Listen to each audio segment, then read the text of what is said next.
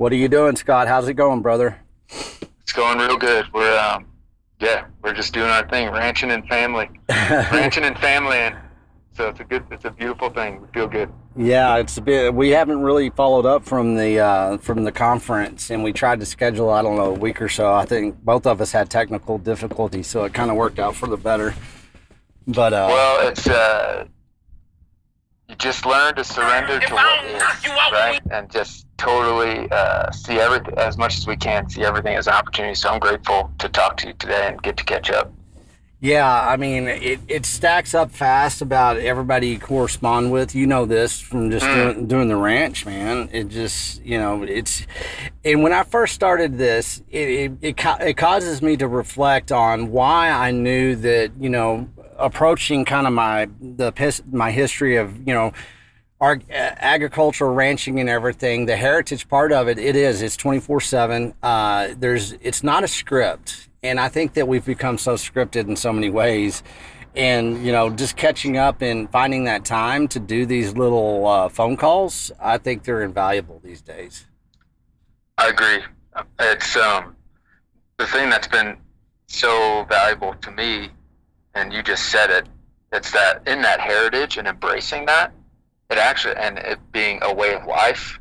It's that you fully embody, or you learn to, um, at the at the pain of great suffering.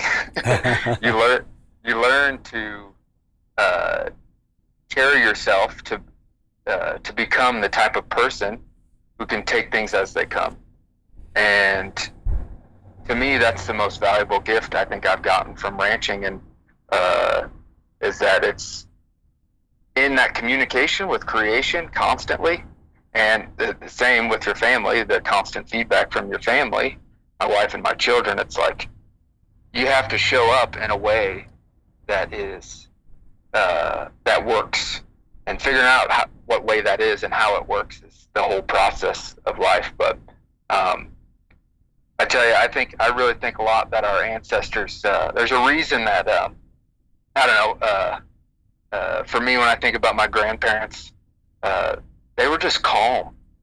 They carried that, and of course, you know, certain life happens, certain things get them fired up here and there. But as a general rule, everybody was just calm, and I I think that's kind of the that comes from the approach of just taking life as it comes and, and responding accordingly. And I think our ancestors had that in spades, and it's something that we're remembering. And it's a be- and it's a beautiful thing to see because you see it all around us, especially in the. I was so amazed in the at the conference that you bring two sorts of people together. You got Bitcoiners who are much more in the uh, the modern tech space, and then you got ranchers who are in what seems to be the antithesis of that space, but everyone has arrived at the same fundamental truths of how do we carry ourselves on the path to full and uh, unwavering sovereignty. And it was just the energy was palpable. It was a very powerful, powerful weekend for sure. Yeah, and you go into these things. You know, this I'm new to this. I, I never knew that I was going to be organizing conferences and trying to get the world's attention, but here we are, and here we go. Right but mm-hmm. the the collective feedback that I've really received is maybe it's not explainable, but it's something that we're we're all yearning for, you know, and that we're Absolutely. and we're willing to participate and to reflect about what you just said. You know, our grandparents, all of our grandparents, I don't care who they were. Um, one thing that they they their their lifestyles were usually based on a heck of a lot more survivalship instead of convenience and and I think it's prevalent these days that that's becoming someone something a form of clarity for people saying you know maybe maybe the gratitude and maybe the the reward and the clarity comes from me engineering my own suffering before the suffering gets engineered upon me because I have more control over the outcome and I have more control of the gratitude in which takes place because it was me doing it instead of being forced upon. And you know it's a form of suffering that actually the phrase that I was always uh, taught growing up, which I hated because I, it was it, it, it was a it, it, meant that I was hurting was you need to up your for, uh, intestinal fortitude. Mm-hmm. and, Yes. and if if we can reflect back at those times, especially me, you know, growing up in West Texas, is like little did I know that intestinal fortitude and that suffering that was engineered upon me was going to lead to a path that we've we're, we're forging together right now. And you know, the the conference was kind of a uh, a stamp of approval that we're maybe doing something right, and we're we're all will, we're all willing to talk about it.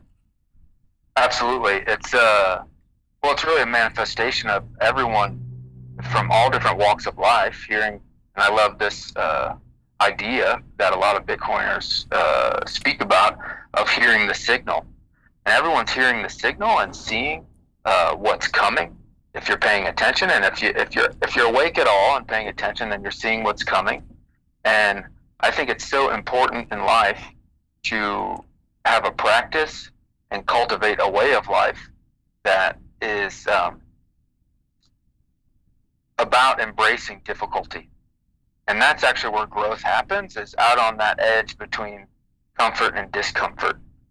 That's where, whether it's so out on the land, I think about this a lot. When I'm moving cattle, depending on the type of land uh, that we're working with, whether it's more bare ground and more weedy, or whether it's a very well established perennial pasture, it's very interesting that the uh, the the ground that actually responds best to what would appear a great amount of discomfort from the outsider's perspective uh, on the ground, which means a lot of animal impact, a lot of a lot of hoof action, a lot of plant material getting pushed into the soil, a lot of manure and urine, high stock densities of the cattle.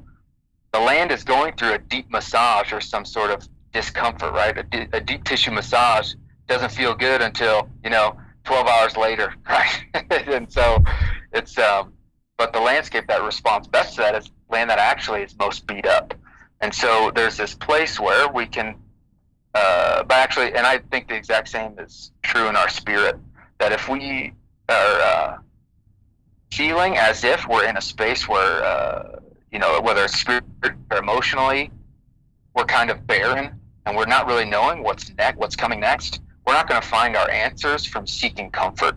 We're going to find our answers from actually doing the difficult thing, whether it's, uh, you know, whether it's fasting or uh, or being willing to undertake a, a, a more regimented prayer and meditation routine, or whether it's about um, uh, consciously consciously choosing to spend more quality time with with family and and kind of let our career uh, uh, and the responsibilities there unfold as they will, you know. But but put our energy where sometimes it feels like the difficult thing to do.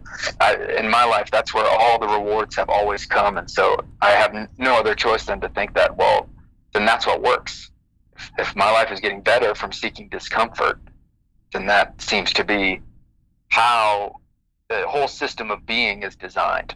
That we're actually designed to seek that and to pursue that uh, as much as we can handle. We don't want to go to the point of uh, uh, of destruction. But walking that edge and finding where that edge is for each of us, you know, it's you can feel it. Almost everyone I talk to, Slim, is picking up on exactly what we're talking about. So there certainly is something going on in the the collective unconscious of all of us, where we're all kind of seeing what's coming and knowing that we gotta we gotta level up, so to speak. Well, now, I mean, I have such a, a huge responsibility to myself, or accountability, I guess, that there's no way I could not um, approach my days exactly how you you just explained, and you do it so well in a very eh, eloquent way. And you're you're you're a very humble person. You're you're you know you're very well spoken, and and just to give a reflection upon you that what I the feedback that I've received is everybody said you came out of nowhere really you know. We we you'd going into the conference. It wasn't that you were overly hyped or anything like that. It wasn't part of some influencer showing up at a bitcoin conference and here we go right? You just uh-huh. showed up and you gave a, a, a devotion that a lot of people are going to remember for the rest of their lives by saying that everybody was like well is he a professional speaker it's like no he's actually a you know he, he's a self-trained kind of you know for, for the most part a first generational regenerative farmer and rancher. And um, basically, he's just speaking his truth. And from day one, I can always read people pretty well. And I say that with humility. But when you and I first met, I was like, well, well Scott's got it. Let's uh, let's just you know let's just throw it out there and see what kind of materializes. One thing that I want people to know, you know, as far as your involvement with the Beef Initiative, your involvement with the conference, your involvement with our relationship and friendship, is it's it's never hard. It just flows. It just flows. And absolutely, I mean, we've had time uh, restrictions. We've had you know hiccups uh, as far as getting together. You know, but there's always something that's like, oh well, it, it's not a big deal and I we don't have any friction there. And I think that people live in so much spiritual friction right now, physical friction, mentally friction, you know, mental, emotional. There's a friction there that people are sick of, and they're willing to basically kind of step out of that that comfort bubble, maybe, if that's a good way to put it. Uh, I uh, well, I appreciate the kind words, Slim, and it's only the person that everyone is meeting is only a result of uh, me fully embracing humbly the, the the responsibility and the accountability that I've gotten from my loved ones, from my wife, from my children, from the land, from God, and it's um so I'm that's what I'm the result of. It's not everything. Nothing I have to say is new or original. Mm-hmm. Uh, it's just, and I appreciate you recognizing it. it's just a direct result of my experience because that's all I really have and that's all I know. And um, and I would also say that we have to be willing to put ourselves out there, and that's that kind of leap of faith, if you will, um, is can be scary and there's times that are uncertain. Um, but I mean, if you're feeling friction in your life and friction from uh, uh, the spiritual friction, which I think is a beautiful phrase, it's a great way to put it because that's how it feels in our hearts, right? It feels like there's some sandpaper's getting rubbed together in there, you know, and it's like there's tension and it's tight, and we're like, man, something's just not right. I don't feel something's going wrong and I think that's a deep intuitive knowing that we have that that is beyond. Uh, um, how do I say this? It's beyond anything we could ever discover technologically. I think that the technology of our bodies and our emotions and our and our, our spiritual awareness within this instrument of the body is actually the most high tech thing that has ever or will ever exist and everything else is just a cheap imitation because it lacks the essence. It's only substance, it's only matter without the essence of a soul. And so we have this beautiful gift. And it's about how do we leverage that? How do we tune into it? How do we get it to the point where it's functioning properly? And um, that's really uh, anything good in my life that's happened as a result of uh, embracing that. And um, we have to just keep on that path even when it gets tough, you know, uh, because that's the place where things are the most real. And then the benefits, they come because then we're actually interacting with reality. And I think that's what people are, are sick of is uh, everything seems fake and we want something real. We want to feel something tangible. That's why, uh, that's why the idea, that's why Bitcoin is so powerful to people because it's something tangible that has dis- has a discipline. It has limits, right? And that's why ranching is so powerful to people because it's something tangible. It takes discipline. It creates limits in your life to where if you don't if you don't manage yourself, you're not going to be able to manage cattle or you're not going to be able to manage anything about the ranch because you're constantly dealing with the unknown. And so um, we just have to always be willing to listen and to be willing to uh, lean in mm. to what's tough. Well, it in the harder you lean into the land and the harder you lean into the soil, what do you get? You get like you just said, massaging that dang soil hard, you get the best result, results. And I love that. And one thing you said, and it really made me give a, a kind of a visual perspective in my mind, is like you said, you know, look at the Rocky Mountains. It's the spine of America. And I, I want you to go down deeper with that and, and kind of explain where you're coming from on that one.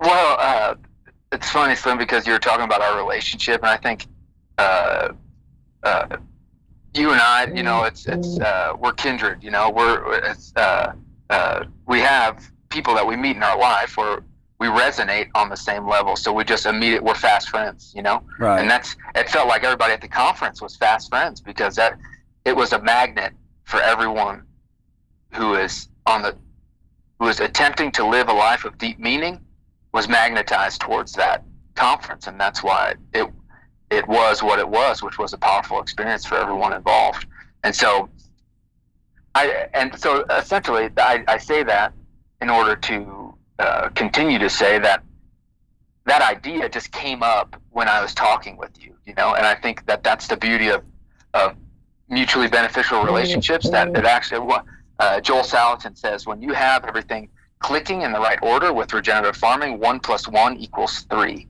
right? And so there's this mysterious, uh, exponential increasing um, uh, benefit from really good, healthy, uh, kind of intuitive relationships that just seem to work.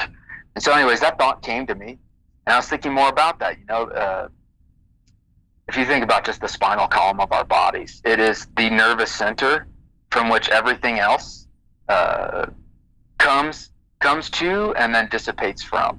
Right, and the Rocky Mountains very much are, uh, with regards to the watershed for at least two thirds of the state of the of the, continental U.S. It comes from these Rocky Mountains and it flows either east or west.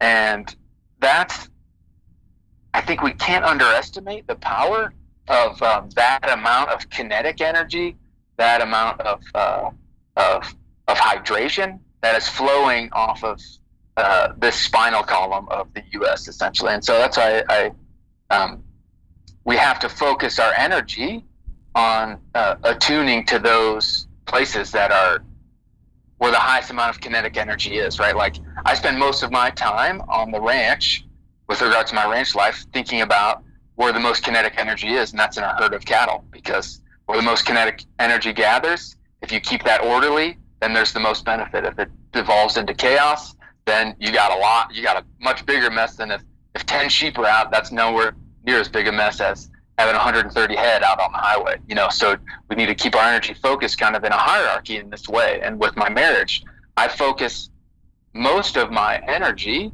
in my family on keeping my marriage in a, in, in, a, in a healthy regenerative place. We don't want our marriages to just be sustainable. We want them to be regenerative. Ray Archuleta says that. He's like, how's your marriage? Is it sustainable? No, that's not very good. We want our marriage to be regenerative, right? So, but but that's the foundation of my family, of my relationship with my children, and I have to keep my uh, so I, I keep my energy focused there. And I think if we're thinking about managing land, and if we're thinking about managing the landscape of the continent, we need to start at the top of the watershed. Anytime you have a piece of land, you need to start at the top of, of that landform, whether it's a flat piece of prairie or whether it's a mountainous region, you need to start at the top. Every every piece of land has a high point and a low point. And it's a high point where the greatest amount of kinetic energy is getting started. And so when we think about water, we want to think about water and how can we how can we slow it down? How can we let it sink into the soil? And so so that it's more available and for longer periods of time. And so in doing that, it's like, well, clearly the Rocky Mountains are the top of the watershed for the vast majority of the continent. They're essentially, and, and I said, you know, if you think about the chakra centers on your body, uh, that that all stem, that all stems quite literally from uh, the center of our nervous system. And so, you know, I, I regularly get chiropractic care because if, if I have a piece of my vertebrae that's that's uh, pinching the nerves that are coming out of my spinal column, there's going to be an interference there in the communication. And so uh, I think there's a lot to be thought of and to be said for how are we managing the water that's coming off of uh, these Rocky Mountains? How are we managing the landscape, therefore, around the water that is um, that is able to absorb as much water as possible? There's a lot of different techniques to do that uh, on our farm, we've implemented what is really an old school technique that goes back. Uh, I'm not quite sure how long, but people forever have been making terraces in order to slow the water down so that it can sink in and it can essentially passively irrigate the crops that they need. And so on our place, we using the contour of the land, and I showed a photo of this uh, in in the, the devotional on Sunday at the conference. Using the contour of the land, we can design both passive and active water management systems to store water high up in the landscape and then slowly and gradually release it down through uh, from the slopes down through the valleys and then down off the mesas into the low-lying land. And so we, um, but it takes a level of tuning in. And I think if you look back, actually, a lot of these uh, the public works projects that put in a lot of these reservoirs, they end up rivers they dam up the river high in the landscape. They make a big mountain lake. And then from there, it's all contour gravity fed out through the rest of the landscape. I mean, it's very, um, this is not new technology. This is old stuff, just using basic surveying skills to move water where we need it. And I think it's this sort of interaction with the landscape and, and uh, of observation um, that brings us to a higher level of understanding of not only the landscape but ourselves. And because I, I talked a little bit about the devotional that the inner and the outer landscape are one. And so if we if we want to learn about ourselves, eh, but maybe we're a little bit hesitant to do that because it's a difficult process and it can be painful, let's look to look out into your outside world and then learn about your relationships, learn about your relationships with the land. And so I think there's so much there, Slim, and it's something I uh, will continue to explore. But it's like we need to put our focus on where uh, the most energy is originating from, and so and if we do that, then we get to the sort the source of the seed. The source of the seed of the watershed is the Rocky Mountains. So I think that's there's a lot there. Yeah, I mean, and that I think you've uh, you've tapped into something here that uh, people are going to kind of I love it when a lot of the, the, the words you use and the phrases you use in the way I think you paint a lot of good visuals. So um, you paint a good visual representation of how people can internalize. Because one thing that we do is, as humans and as flawed humans and as people that own too much negativity, is that you know we internalize a lot of the outside world and we we take ownership of it and whenever you can visualize right. something about like kind of what you just you just explained well you can internalize that comparing it to the water source of our nation this the backbone of our nation the source of the seed of you know that power of a nation well now people can kind of visualize a way where they can internalize it on a personal level and they can look outward now and say, okay, well, I'm, I'm not liking that friction that that other visual is giving me. That's the reality that they try to project upon us. But right. we can we can do it in a different way. And you know, mental mapping, and that's how I've uh, you know I've always been a visual person in my mind. And one thing that I've always had as a I don't know my secret weapon is that. Um, I love to paint pictures in my brain, and mm. when I do that, it it it it becomes a movie. And so mm. in as individuals, if we can start becoming the movie instead of watching the movie, and I know that's a cliche somewhat. I think a lot of actors have said that. Maybe it was McConaughey or something, become your own movie or whatever. But uh-huh. just to just to leverage into that, it's true. And it, and we don't Absolutely. have to ask for permission and that leads into you know what i find and i do i find it fascinating. You're just not some some guy that had this history of heritage of doing what you're doing but you did. You had some trials and tribulations. And um, those trials and tribulations you were not afraid to share because you know i didn't expect that at the devotion but you would have had and you exposed yourself. You were transparent only person that can do that is somebody that's basically has had that suffering engineered upon them but then they helped engineer it upon themselves in a very negative way. Well you found a solution and i think part of your solution is transparency. Absolutely. We have to be 100% honest with ourselves because uh, the thing about lying is that it creates a false reality. It creates an actual physical world we lie to ourselves internally and then act on that lie, we physically create in the outer world a false representation. It becomes a mirage. It becomes a, a fiction in and of itself. And man, that's what our whole culture feels like, right? Our whole society. It's not the it's not the essence of it, but because we've been lying to ourselves for far too long about who are we, where do we come from, and why are we here, um, a lot of a lot of shit's gotten twisted up. I want to comment though, Slim, on um, you saying that you're that you're a very visual person and that you can create these visions in your mind, and then and then your practice has become making them real. And man, oh man, that's the thing that I really look up to you. You you've been able to uh, because you've been able to manifest things that unless you have the courage to take what was just an idea, okay, we all have good ideas, but how do we then have the courage to humbly walk the path of making that idea real?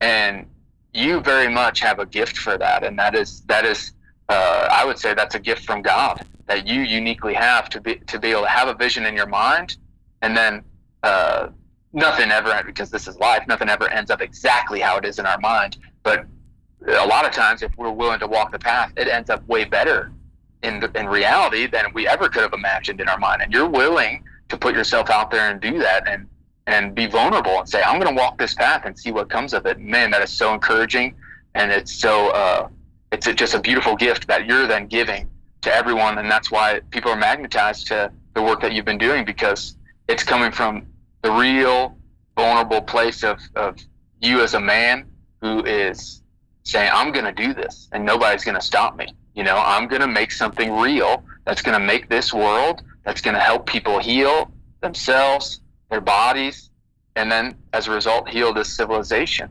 And that's where we have to begin. And I, I realized very quickly as a result of my journey that um, everything, if, if we're seeking deep meaning in life, we just have to go inward.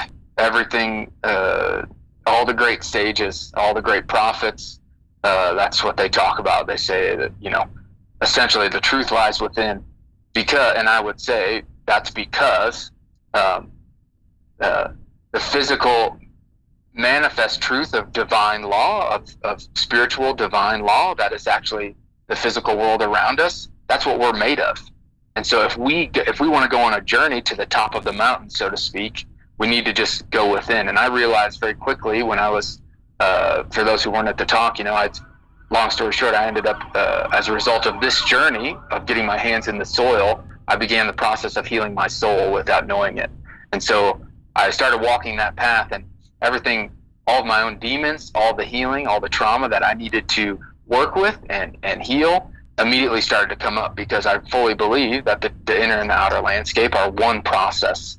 And so if we're worried about, uh, um, if we're worried about our, our spiritual health, um, or if we're worried about the health of our society, we just need to go, need to go within and we can, and so anyways, that's what I did. I had to go off to rehab to get clean and sober. Um, and I had to then, as a result of awakening and, and fully utilizing all of my senses, and I by no means of saying that uh, you know uh, drugs and alcohol cannot be used responsibly or recreationally. That's not what I'm saying. I'm not. I'm in no way that much of a, a, a conservative or, a, or in the more just uh, direct meaning of that word. Um, but that being said, for we have to know ourselves, and for me, I just couldn't handle it. I have an addictive personality. I, I very much am a person who gets obsessed with things. And I had to stop seeing that as a curse and start seeing that as a blessing. And so, how do I focus that energy, that obsessive energy that wants to do something? How do I focus that energy towards that which regenerates my soul and not and doesn't degenerate my soul? And so, um, I think Slim, it's just in the process of being vulnerable, being willing to be honest, that we actually get that's that's the only way to uh, that's the only way to actually speed up biological time. If we're worried about our culture, if we're worried about the, the path of civilization, we can only get to the future that we uh, believe in, which is a much more harmonious relationship with the earth, a much more harmonious, harmonious relationship with ourselves and with each other. We can only get there by being 100% honest because that's the way that we actually get the most direct feedback. When we're honest, then we get immediate feedback from ourselves and our surroundings, as opposed with regards to what is the next step. And when we have what is the next step as a result of being honest, then we're walking the path of truth. And that is a powerful thing. It becomes a, a positive feedback loop that is exponential and it's mysterious how quickly things can happen. So, uh, Vandana Shiva, one of my heroes, she talks about uh, a lot of people, for those who don't know who she is, look her up. Um, she is a uh, earth steward, but she has her doctorate in um, uh, theoretical physics. And she says the thing that gives her the most hope is that the world where we are living in much more harmony with one another and with the planet is always available to us. And she says she gets this knowledge from our most advanced understandings of theoretical physics, that everything is in every place all at once. And so the, the future we know is possible and that we're all striving forwards and, and living forwards with every choice every day, actually, it's not as far off as we think. And it can emerge at any moment. And that's all out of our control. And that's about surrendering and just doing the best we can today. What can I do today to be about love and gratitude and, and to humbly walk with courage on that path of truth? Um, and yeah, so that's what it's all about to me, Slim. And you are really a great example of that, and that's why you're you're becoming a magnet for people towards you that are walking that same path.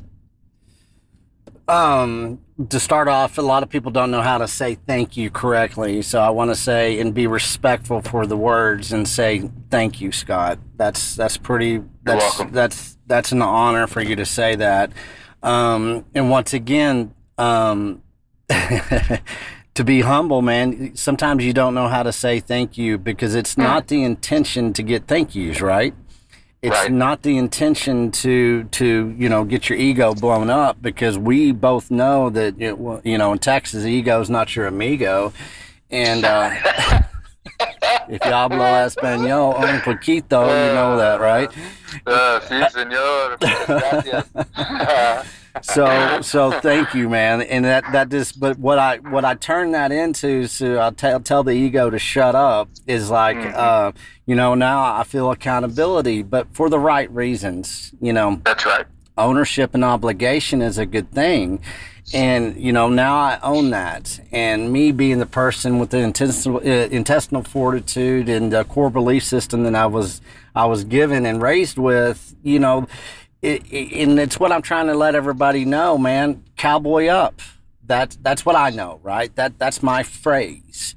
Well, you know, everybody wants to be a cowboy, so let's cowboy up with some love and some mm-hmm. gratitude and some some accountability in a way that just as you just said, it's already there. We mm-hmm. just have to take those small little steps to get back there. And that's what our grandparents and our ancestors did. They gave us that roadmap they had that calmness to them to where if they freaked out and I have relatives when a tornado would come up in West Texas, Tornado Alley, mm-hmm. they would go out there and watch it. And then they would say, well, we'll just tie ourselves to the tree and we'll be okay. Seriously. I mean, that was the solution. That's, or, you know. It, some people would say that's crazy. I would say there's deep beauty in that. Of course. I mean, talk about knowing nature, right? Right. I mean, knowing true nature, exactly what you're talking about, knowing earth, knowing the soil, knowing the clouds, knowing your surroundings is something that you can leverage, and, and our ancestors knew that. But right now, whenever we look so far outward, we don't see anything that is remotely probably what you see on a daily basis, and that is the the love story that people are yearning for because guess what? It is a love story. And it it's a love story that starts inside, it starts deep down into the soil. And, you know, people are going to start understanding that. And eh, people are asking me what the beef initiative today is. And I always have a different answer because, you know, really the beef initiative, what it is, it's the Bitcoin ethos what is the Bitcoin ethos? Well, it exposes the truth.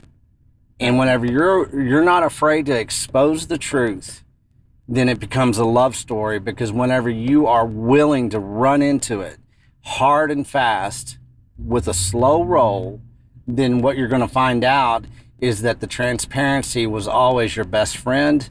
And that love story is what everybody is yearning for right now because you look at our society, you look at the addictions to everything across the board. A lot of people don't understand uh, alcoholism, drug addiction is a behavioral issue. It's like, where do you point that behavior? Can either get a negative result or it can get a positive result. And that's something that I see that you've been able to uh, orchestrate in a very eloquent and productive and, and actually legacy way. And that's the love story. It's the love story with the self, not the religion of self, but the, the love story of self. So therefore you can give that reflection to your wonderful family that we got to meet, your little newborn that was just Mhm. born. I mean, your, your daughter, your, your, your, your your wife, your blo- your glowing wife that's just sitting there, you know, smiling the whole time at the conference. I think that's what really everybody is yearning for is that love story, and they don't know where to start. Absolutely, Slim. You're just uh, you're you're speaking to my heart right now. I'm so grateful. Uh, it is, I think, something that you just taught me that that was just revealed to me when you're speaking is that when we're accountable and we're uh, when we are when we're honest with ourselves and then therefore the world, we're then actually held account- accountable to that principle of honesty. So it actually becomes a feedback loop where it's like people start to know when you're lying, right? So then it's like, man, it, I, I, I may actually want to lie here, but I'm afraid people might find me out because I've been this vulnerable, honest guy, and people can read me like a book now.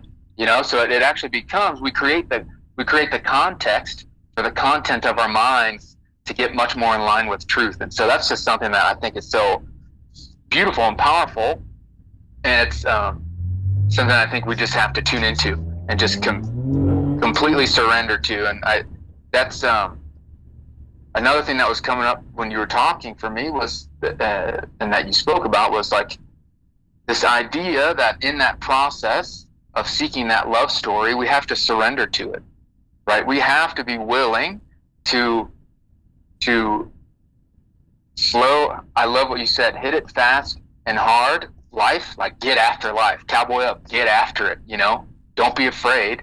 And also, but slow your roll, right? So there's a way of being, and like I'm gonna be driven, but I'm inter- I'm gonna be driven. I'm gonna move towards a goal, but internally I'm gonna be calm, right? I'm gonna be in the face of this storm of solving problems and facing everything life has to throw at me, but I'm gonna be internally calm. And we have to have a practice that brings about that tranquility. We have to have a way of living that is disciplined, that that cultivates that inner peace. And um, uh, I think that that is uh, that is just a profound truth that we can't escape, um, uh, or else we're gonna get hit in the mouth over and over again with it until we learn it. You know, whether it's in this life or the next. You know, it's we're gonna we're gonna keep learning that lesson. That it's about it's uh, a great mentor of mine. Um, who, when I started reading some of his work, really changed my life. His name's Dr. David Hawkins, and he uh, uh, the book he's best known for is a book called Power versus Force, and um, uh, I would suggest anyone who's interested in the union of the physical and the metaphysical should look into that book. Um, but his, his most famous famous quotation is that we change the world not by what we say or do, but as a consequence of who we become. So really, it's not even necessarily, and I I think that is uh, a capital T true statement because it's not even necessarily what we're doing. It's who are we interiorly in the moment with those around us or just with ourselves alone. That is all we actually ever have. We don't manage anything else. You know, uh, we can, and and truly everything that comes in our life is a manifestation of who we are inside. And there's a direct link between who we are as a people and how we're treating the land. You know, that's another idea that comes out of uh, uh, Vandana, Dr. Vandana Shiva is that um, she uh, she essentially realized that the way we were treating the land was a direct mirror to how we were treating ourselves and one another. And because the two are inextricably, inextricably linked, we cannot separate. Uh, we cannot separate anything in creation. Everything is one. And there's certainly a hierarchy, and there's an order and a form and function that emerges from that order. But at its essence, everything is one. And so if we're treating ourselves and then others with deep disrespect, we're going to treat the land with deep disrespect. And it's so if we want to turn that that story of cruelty into a love story, well, we have to surrender to some difficult or some profound or some beautiful truths about who are we, are we supposed to live on this planet, and and why are we here to begin with, and what is this about? And I, I, I I've, I've kind of come to this idea that we are here. God has placed us here in this realm of good and evil to face all the possibilities of existence and give us the freedom. This is our gift of consciousness. We have the freedom to choose into what reality we can physically create because that is our power. A, a cow is beautiful and perfect in her nature, but she cannot create on her own a landscape. She doesn't have the consciousness to think three dimensionally, four dimensionally, five dimensionally through space and time of how to manage energy, because that's all we manage is energy and our own energy. And so that's our gift. We have the conscious ability to, to bring into union our inner metaphysical landscape, our souls, into union with creation, God's creation all around us. And that takes a, a tremendous amount of surrender to uh, the truths that uh, are constantly being um, shown to us in that objective reality all around us. And um, but it very much is a love story, Slim, because that's all. That's the foundation of all of it. That we've been given this gift of consciousness, out of what I would say a deep and profound love that we can never even comprehend. It's so vast and so wide and so all consuming. And we have been given this gift. And it's a gift that allows us to heal deep, tremendous wounds that otherwise cannot be healed without that gift of consciousness. And so we get to choose, and that's the beautiful thing. And once we choose into that love story, man, it's um, it is by design the best drug that's ever been that's ever been designed, and because that's that's what we're here to do. We're here to give and receive love. And and that's it's come full circle as far as the you know, and I'll be able to say wherever I'm talking now, it's like, hey, and and I love to build intrigue. I'm you talk about, you know, honesty, transparency, and everything. And uh, I was talking with Cole and Jason the other day on the phone, and uh, Cole said, "Well, you know, from from you, Slim, the bullshitter." And you know what? He's talking like Texas cowboy stuff. You know how we are. We we, we bullshit right. each other. We play poker twenty four seven with each other. Yep. We play little tricks of you know the mind and everything. Well, mm-hmm. that seeps out of me a little bit because I am kind of a sarcastic fellow and kind of a smartass sometimes, but I like to build intrigue, but it comes from a very good place. But I'm Absolutely. just going to start telling people, you know, especially if they can't figure it out on their own, it's like, well, what is the beefinish? Well, it's a love story. You, mm. you, you want to come along? And, you know, right. it's going to expose some truths. And so, you know, I, I know from the, the three years that I've been doing this food intelligence, I, right now I'm sitting on Congress Avenue in front of Torchy's Tacos in my truck because I've just driven another thousand mile, about 1,400 miles with my son, just dropped him off today.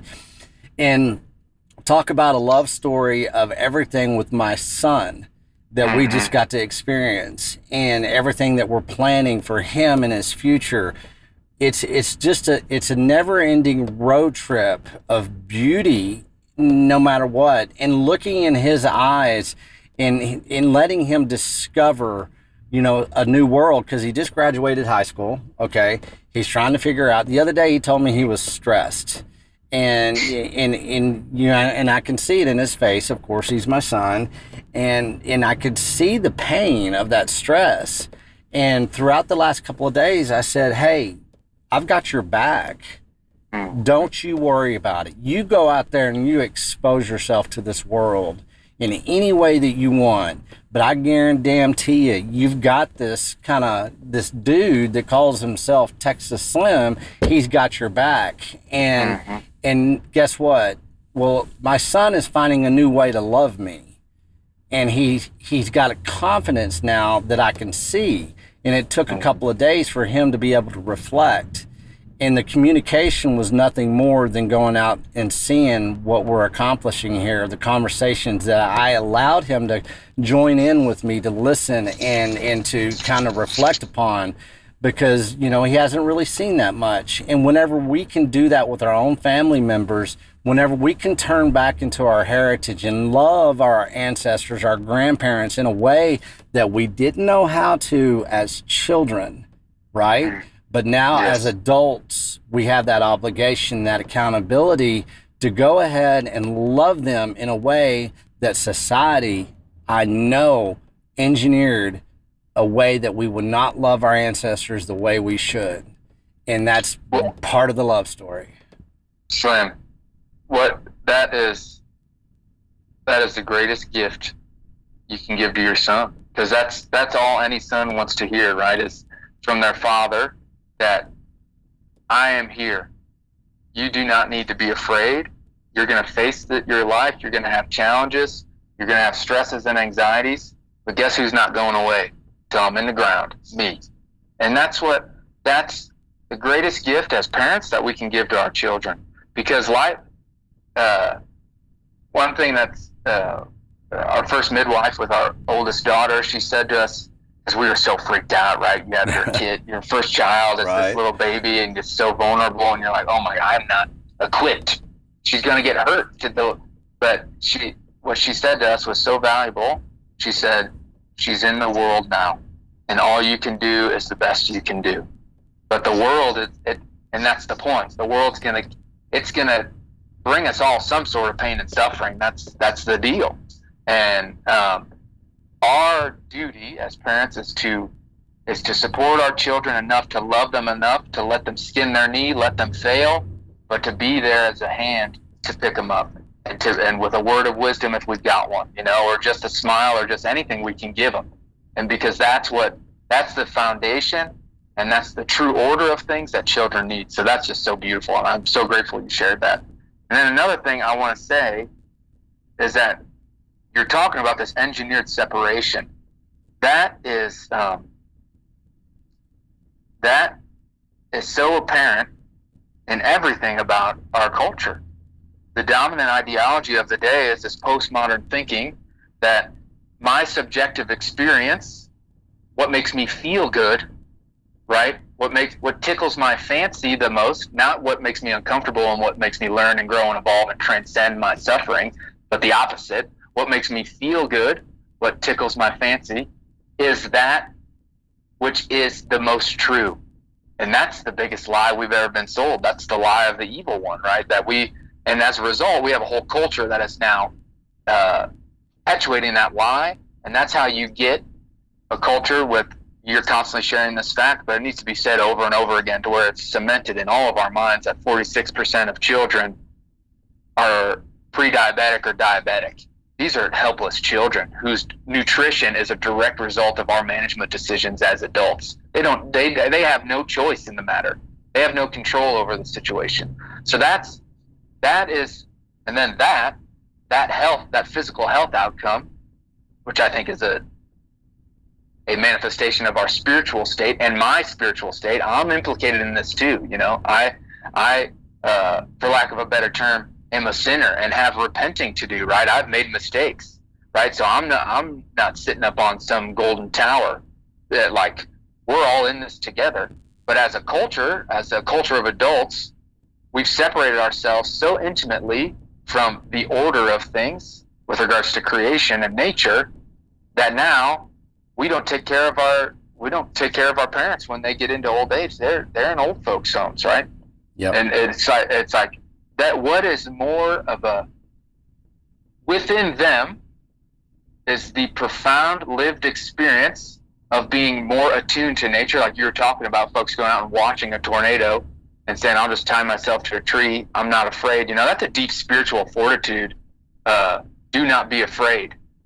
You know that that that is a deep knowing of of essentially uh, how the shit works. To quote Will Harris, right? Like I don't need to be I don't need to be afraid if I know the order of things and if I see from my world around me how I need to carry myself in order to live with courage and without fear.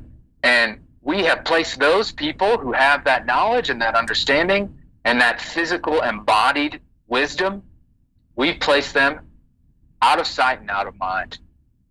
We don't want because we because if we were to face our ancestors face to face, right? We'd be it would be so it would be so painful we'd change our behavior, right? We would know like man, where they'd be t- they'd be telling us and we would know intuitively that we need to change how we're living. So we don't want to change that. We want to continue doing what feels good.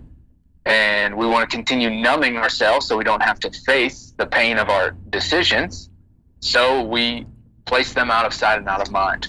And uh, I, it's uh, these are troubling and, and makes you sick to your stomach to think about what's going on, but also what's the other side of that? It's a great gift. It's an opportunity for us who are preparing to carry the burden. It makes us that much stronger. And it also points our focus and our consciousness in the right direction because progress isn't always a step forward. Sometimes it's just turning around and then taking that step forward. It's a 180 degree turn in the other direction. And it's about remembering who we are. And if we can remember who we are and why we're here, then we will very quickly remember ourselves to nature and to creation. I'm not sure which one comes first, the chicken or the egg, but I know that they both seem to happen simultaneously. So it's um here we go, like you say, Slim. Let's make it real.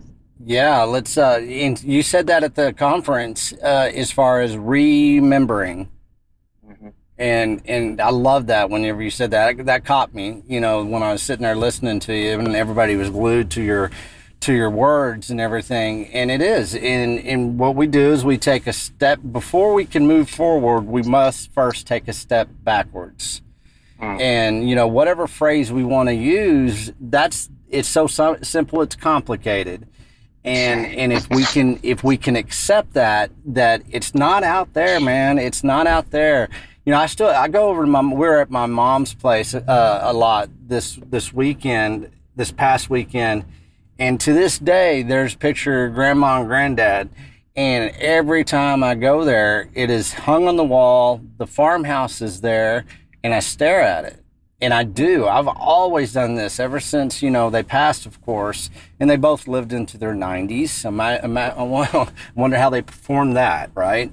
Right. The you know uh, you know Great Depression, Dust Bowl, two World Wars, uh, you know Spanish flu. Uh, oh, I can throw more and more. You know gold confiscation, right. everything. Well, you know they lived in their 90s, and they they were healthy as you know they could be. But I go there and I have those conversations with them, and that's just something that's part of our heritage. It's part of who we are.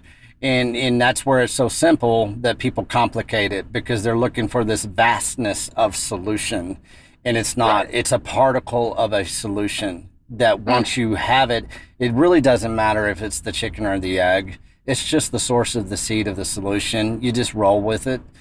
It's mm-hmm. just that form of clarity. And when it happens, as a person, as an individual, as a soul, as a spirit, you know, whatever you want to, whatever you want to best call it, it just mm-hmm. happens. And, and that's what we're doing. We're creating this, this vibration this vibration that we can really say, hey, um, you know, just kind of listen to this vibration. It's a little bit different. It's got a different tune to it. The tuning fork mm. is has been changed a little bit. It got manipulated, but it's back there. And it, right. and let, let's let's let's look at it. It's you know it's a beautiful piece of brass that you didn't know was tarnished, and now it's not tarnished. Mm. And and and we get all these little. You bring up Will Harris. Well, that makes me think of our next conference, right? And right. without being a without having Colorado, performing in Colorado like everybody did as speakers. I don't want to say performing, just uh, just being there, you know, being mm-hmm. present. That we get to do Georgia now, and we get to go get to hear about a man that stewards his family's land almost 160 years, and right. and they went and this is where you and I talk about you know, we, we talked about before your challenges that you're facing right now since the conference. I mean, he went from the old way of doing things into, he likes to call it into the commodity cowboy ways, back into now he's pioneering or he has pioneered the regenerative mindset and the regenerative proof of work. And we get to go show everybody in Georgia exactly that. I mean, you want to talk about ranch tours Jason put mm. one on that was phenomenal, and we've got through we've got drone footage of that tour that he went out there on the on the the foothills of Needle Rock. There, it's just amazing. Beautiful. Yeah, so you'll mm. get to see those, and you're in one of those clips, and that'll be re- being released like Friday or Saturday. But going out to you know Will Harris's place, he's gone through a lot of stuff that you're probably going through right now. And you know, mm-hmm. from he, he he talks about he got overextended and you know financially and just the, the, land having to go back to its original source where are you in your in your road in your journey with your your land that you're doing your animals your your labor force your, what does it look like for you right now? So uh, sacred song farm um, is a multi-species enterprise. We are currently raising uh, beef lamb pork and poultry. Um, and we manage about a thousand, a little bit over a thousand acres. Um, most of that is here in the Mancos Valley, which stretches between Menefee Mountain, uh, which is the mountain that our home place is kind of tucked up against, and then to the west, Mesa Verde and Mesa Verde National Park. And so our little town of Mancos is right in the middle of that valley, and uh, we manage land throughout the valley, and uh, we have been everywhere from uh, a two-person show, my wife and I, to uh, at one one point this summer we had one, two, three, four, five, six uh, team members, and now we're back to a, a, a three-person show. We've got one apprentice, and we've got uh, another guy that helps us whenever he can, and then my wife and I. Um, but it's all about the thing that's gotten us through is that we are uh, well, and then we also a little bit more about the business. We direct market everything we we raise. So all the beef, all the pork, all the lamb, all the pork, poultry gets sold either through a CSA that we have, which is essentially a subscription service that we deliver monthly in 10 or 20 pound increments. We sell whole half beefs. We sell steaks individual. Any way I can sell it slim, we're trying to sell it because that's what keeps us on the land doing what we're doing. Um, and but as the business is moving forward, uh, we're you know constantly reassessing what enterprises are actually getting us to the goal of our quality of life because all this is pointless if we as a family uh, uh, we, we can't live to work. We have to work to live. And so we have to be in a place where mom and dad at least have most of their wits about them to where when the girls grow up the ranch isn't a burden it's a joy. Even if they don't want to be a part of it, I, my prayer and my the dedication of my life is to carry myself in a way to where it never gets sold. And so because it will be just this place of joyful memories for the girls. And if somebody, it doesn't matter if somebody else is managing the ranch operations, uh, they'll still be shareholders and they'll be owners of this land and caretaker and therefore stewards and caretakers of it. And so that's uh, really in a nutshell who we are and what we do as a business and um, we're going. We had a one guy get injured, and then one guy uh, uh, um, choose to move on to another opportunity a little bit sooner than we had expected. Um, but that's just a part of it, and so I'm back doing my thing. Uh, 16 hour days, uh, managing my role as a father and husband in the context of of ranching and um, all the responsibilities there, and so it's. It, it used to be something that I, I didn't think I could rise to the occasion when I was using drugs and alcohol. I was constantly in this place of like, man, I can't, I, how am I going to do this? I don't have the intestinal fortitude. I don't have the grit to do this. This is too difficult.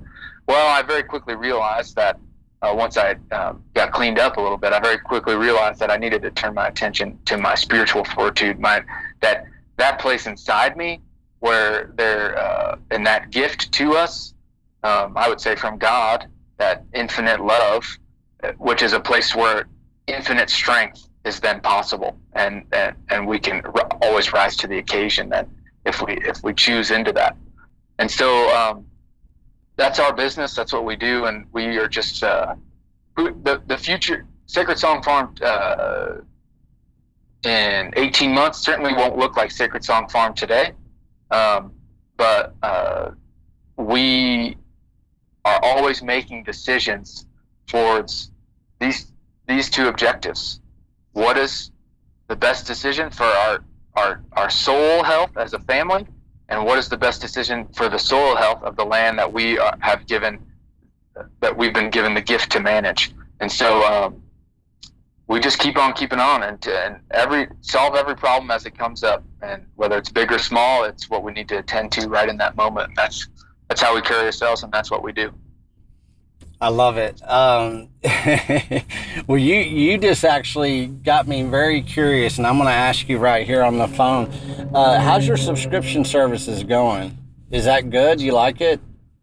It's it's real good. Uh, we our biggest bottleneck, Slim, like so many in this space. If you have a mar- if you have a knack for marketing and uh, telling your story, and then good customer service and delivering on uh, uh, delivering on the product you say you're going to deliver on.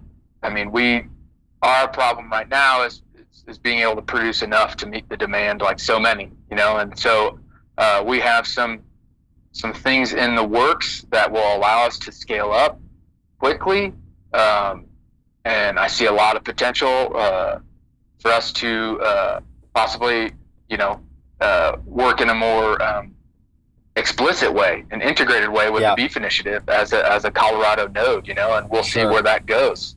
But we are, uh, you know, business is, is, to me, business is business, and it's kind of, it's like, um, I don't know. I've got this silly, silly theory about capitalism being the most. Uh, the reason we all can't seem to shake it is not because it's this thing that actually rewards greed. It's actually this thing that rewards mutually beneficial relationships, and that's how the soil and that's how ecosystems fundamentally function. So it's our cheap way of building an economic system uh, that actually mirrors how ecological systems function, and that's why we're like, hey, this is essentially the best we got, the best we can do. So we need to just this free market thing seems with it for all of its issues, it works. And so with business, you know, you have to have a much more um, uh, how do I say this centered uh, rationale mentality, and it's much more like math, right? Math is just math. Two plus two is just four.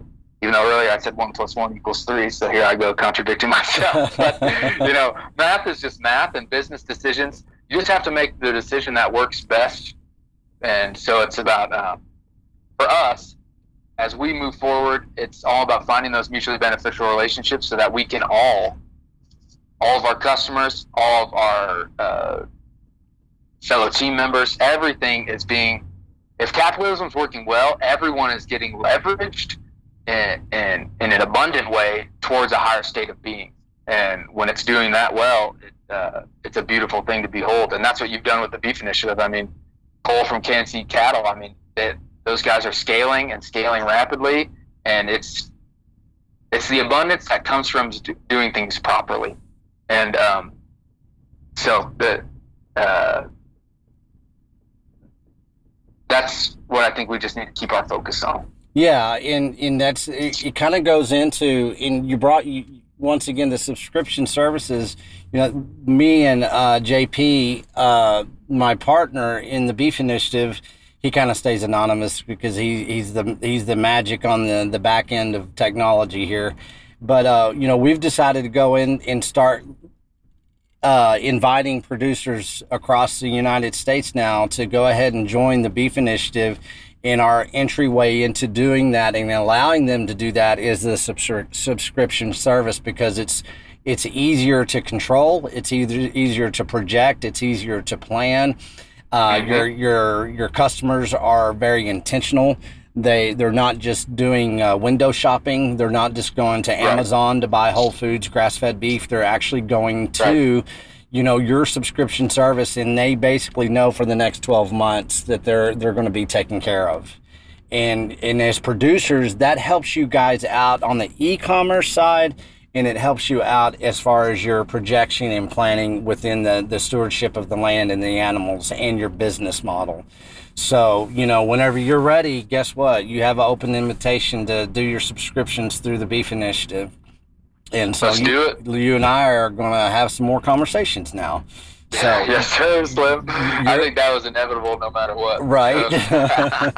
but for sure, I, I, I, me and JP said, okay, let's go ahead and do the go ahead. Let's give the the go ahead, and so let's start inviting producers in. And and that's the beautiful thing about it. We bring up Cole with K and C Cattle.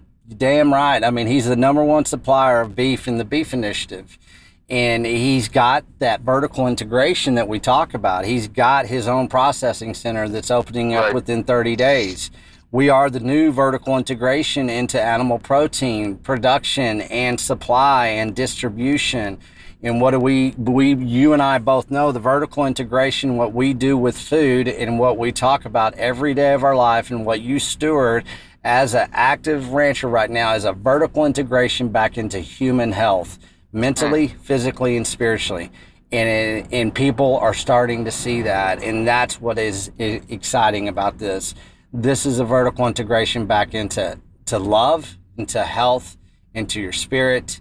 And we've got the players, we've got the people, we've got the ranchers, the producers that want to be a part of this. And it's been a it's been a long three years, but it's been like overnight but I'm so happy to be here. I'm so ha- happy to be sitting on Marion Congress in Austin, Texas, looking at the Capitol in my rearview mirror and having this conversation. What a gift, man! What a gift from God that we're doing this, and and we live in those days and these days and times to where we can achieve this. And so my long-winded point is, it doesn't matter your entry point into this. You can come into it anytime, anywhere, any individual, any family any rancher, any producer, it doesn't matter. There's there's an open door policy here. The pathway is broad, but the gateway you need to kind of understand that it's narrow. That narrow mm-hmm. gateway is is is your next step. Which direction is it going to be? That's right. We and amen to that, Slim. We have to, and that's how we can judge whether things are actually true or not is the feedback that we get from the things that we build is it accessible at multiple levels of scale and can it be scaled up and down the ladder as well so can it be accessed from from big to small and can it become big and small in any iteration that it uh, that it sees fit for the the context of the situation. And so um, it's just a it's a beautiful and really humbling journey that has been presented before us. And it's it's it's a thing that we need to constantly just surrender to the fact that this is such a gift that we've been given as people to get to live in this place in this time and we are being called to great things we those who are awake and who have eyes to see and ears to hear are being called to such great things beyond what we can even imagine, but it's going to unfold in its greatness as our life continues on. But we have to surrender to it. We have to put, it's thy will be done, not my will be done. And when you get on that path, because that's the narrow, that's that narrow gateway you're talking about. It's like when you get on that path of surrender to that which is beyond us, man, oh man, it is, uh, we will be given the strength that we need in order to carry the weight that we're being asked to carry, and uh, that burden will feel light, and it's um, it's it's it's a blessing, and I'm so grateful, Slim. Our friendship, I it's uh, like I said, I feel like kindred. You know, I felt like kindred with so many of the people that I got to speak with one on one at the conference, and it's um, it's about uh, uh it, it starts with beef, but it scales out into all the profound beauties of everything that is. And that's that sounds unnecessarily poetic, but just think about it. Just think about how it's just about people being able to get healthy beef and healing their bodies. And what does that mean for everything else? And so it's um, it's all connected. And here we go, make it real. Yeah, and and and we've got it. We've got some momentum, and uh, and once again, we're going to be obligated to fulfill wherever this goes. And I've been being. Um, people are people are listening. You know, we, we do the podcast. You know, I, I just established the Texas Slim Media company as well. Uh, we're doing an audio docu series. Some of this will end up on the audio docu series. It's going to be a podcast. People are listening across the world, and we want everybody to know, just like Bitcoin, this doesn't have any boundaries. It doesn't have any borders, and and that that's where the imagination comes in. That's where you visualize the possibilities. And you know, us talking for this last hour and ten minutes now you know what we let's talk technology let's talk about the technology that we're leveraging i think uh, our you know adam and team just got you loaded up to be on the fountain app and i'm not trying to mm-hmm. shill anything but guess no. what you get to earn sats right now as you're that you just did this podcast you're going to get paid to do this podcast in a new form a new engineered way that basically gives you a little bit more leverage well that's the thing about technology and this is where i really technology in and of itself is not evil, right? Nope. And I, a lot of people, uh, there's very much this sentiment that it's either the best thing ever and we need to merge with machines, or it's the most evil thing that's ever come. And I fundamentally believe that it is just a tool like any other. And how do we use tools, right? I can use the tool of electric fence to completely destroy a landscape or to put that landscape in a position to be healthier and healthier and healthier every single year. So how it's just a tool and it's our consciousness, it's our decision making process that leverages and takes technology from the place of just being a thing and then we're the one that imbues it with any essence if it has any at all, right? We bring that to it through our intentionality behind it and through the decisions we make in our use of it.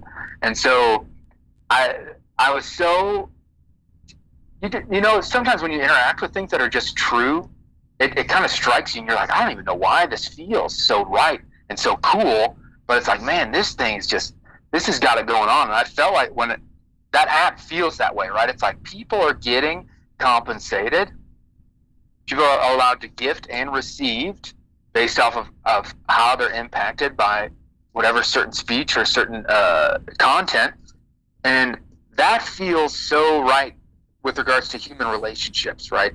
And we can leverage technology to actually mimic our, our most essential and our most honest and our most um, uh, loving human relationships, you know? Yeah. And so, and so that's, it really is just a tool and, and, and, and I think that we just have to, we do have to show up because there is certain aspects of these tools that can get us in a trance, right? That can get us sucked in, and um, you know, every all things in moderation, right? Like so, we we need we need to be multifaceted and disciplined in our approach to any tool that we're using, right? I I don't even necessarily use electric fence all the time every day. It depends on the context and the and the, and the specific state of whatever piece of ground that those cattle are on. Some needs them to be in high stock densities. Some needs them to be a little bit more spread out. It just depends. And it's the same with technology. Sometimes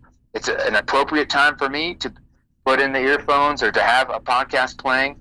But other times, and most of the time in my life, uh, it is what it is. It's not appropriate for me because I got I got kids that need attending to. I got uh, a, I got land that for me, a lot of the jobs for me on the land, uh, some are conducive to being able to listen to something at the same time and get those downloads while I'm doing work that's very simple. Um, but a lot of times I gotta I gotta fully show up. I gotta be in the moment and I gotta bring all of myself to bear. So it's how do we leverage? How do we use t- tools appropriately? It's just about appropriate use of tools, no matter what they are. And I I see um, I'm starting to understand on a more deep level Bitcoin as being a very appropriate tool uh, and I'm starting to um, and I, and I'm kind of surrendering to because at first I'll admit I was a bit hostile to Bitcoin because I thought it was it was tech for tech's. I thought it was technology for technology's sake, if that makes sense. I No, thought it was just course, another yes. a- another tech solution to a world where I think we have too many tech solutions, right? And I'm like, well, we got to get, we need a lot more uh, visceral hands in the dirt experience, and that's just my inclination, you know, for better or worse. And um, but the more that I kind of discover, and the more, and honestly, Slim, this is the thing that that uh, um, has me orange pilled, so to speak, is the people that I've met. It's the people. It actually has nothing. Uh, technology is just a technology, but it's the people and how do people carry themselves. What path are they on from their own admission, right? What has brought them? What is their why behind this apparent how to solve problems? This tool is always a how. How do we solve problems? We use this XYZ tool. Well, why are we using that tool? Why do we think that tool is a good one to use? That is actually a statement of of the interior space of the people, right? And that- is what has really um, got me to really understand Bitcoin on a much deeper level. It's like if I'm going to actually be true to my own ethic of that the inner and the outer landscape are one, and that that which we get in the outer landscape is mere, merely a mirror to our own inner journey, and it's met, it is that objective reality is there to teach us lessons about who are we now and who do we need to become. Man, oh man, I mean, eh, for anyone who may be hesitant about Bitcoin, just hang out with some people who are self-avowed Bitcoiners in air quotes because that's not it doesn't say anything about who they are as people, right, and their whole story. But it's like just hang out with those people and talk to them about the most deep, profound things of life, and, and they will be able to uh, to to dance with you as long as you want because that's the only thing they think about as well. If you're if you're trying to be sovereign and free, that goes all the way down to who we are as people in our most essential state. And so, man, that's the thing that's got me really kind of coming around to this technology is that the people who are magnetized towards it are people who are on the same journey that I'm on. So that that for me was something where it's like this needs a lot more attention, and it is a lot more legit than I initially thought. Yeah, and and you say for tech for tech's sake, and you I saw that during my younger years in big tech, and I got sick of it. I was like, okay, Right. great, yeah, that's very idealistic, wonderful. It's not really solving anything, and- I know you're fascinated it, but I'm I'm done with it, and so I can totally relate to that. And of course, me being you know a techie of the past, really I wasn't. I was just I played along. But uh, one thing that uh, you know that I found out is tech for tech's sake is is a pain in the butt. It's a pain in the ass, and it's it's a it's a useless point. But whenever you basically, I always tell a lot of people, you you know, you the conversations that you have, and you're introducing the conversation into Bitcoin. I said, well, man, if you're going to grab a hold of anything within Bitcoin, just try to grab a hold of the of the state of mind of it and and try to understand it first.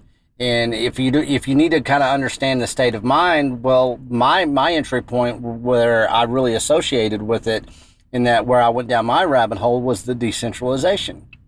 Okay, well, decentralization of what? Well, everything in life. Let's look at that. Right. And and so everybody has their entry points of understanding, and their in that they they they go with it.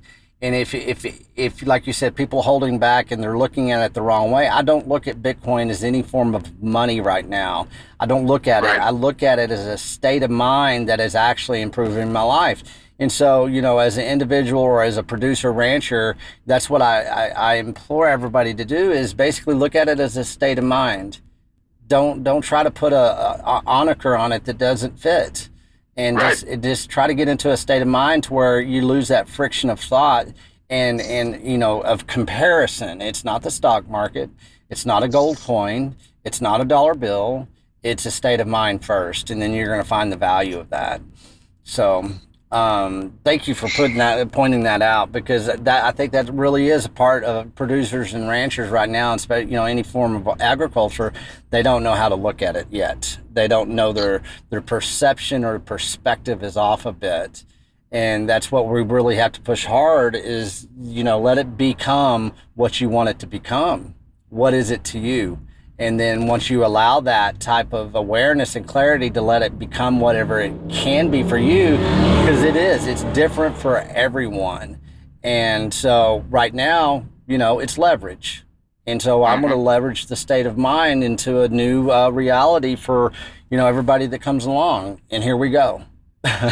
well, that's there's um, that's getting to, and this is this is where the idea of first principles comes in. It's actually getting to the bottom of what, uh, whether it's um, whether it's uh, money or digital property or digital en- or just energy, whatever, however it is, or a state of mind, which is just energy. Uh, we um, we at the bottom of that is people making decisions because that's at the bottom of everything is people making choices and so if we are interacting with whatever technologies we have from that state of i'm not going to be compromised because i'm going to live in a way to where as the best i can be i can be in harmony with my loved ones with my surroundings with the economy with my business and and and with and at the at the end of the day, I would say, therefore, if you're in harmony with all those things, you're in harmony with God.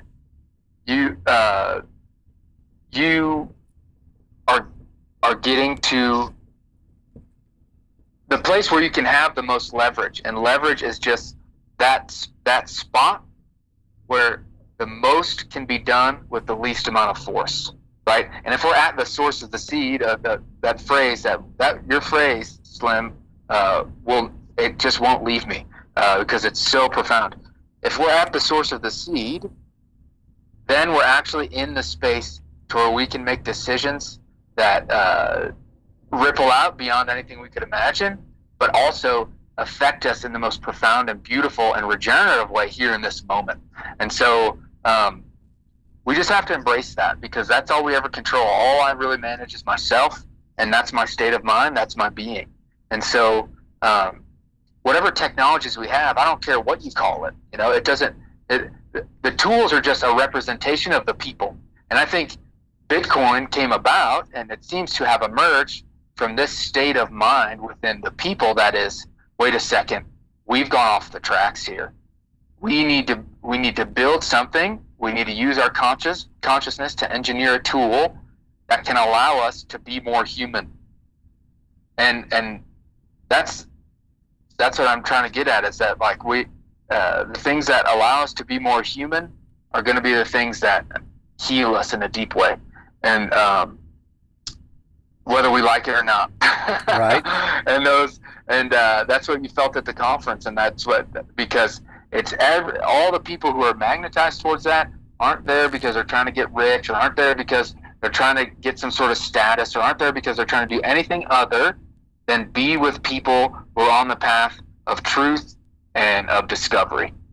That's it. And we have to we have to do whatever we can in our lives to surrender to that process. Because that's the process where the most profound things get revealed to us. Well, on that note, Scott, yes. And and I know you have to get going. I have to get going. But what a what a great way to catch up. I want to remember this one. People, I don't, I don't know if you could hear some of the traffic. Uh, ambulance came by, but this is how we do it. We just we just let it flow, and you know we don't overly produce anything. We just we just roll. We slow roll with a state of mind that seems to be working.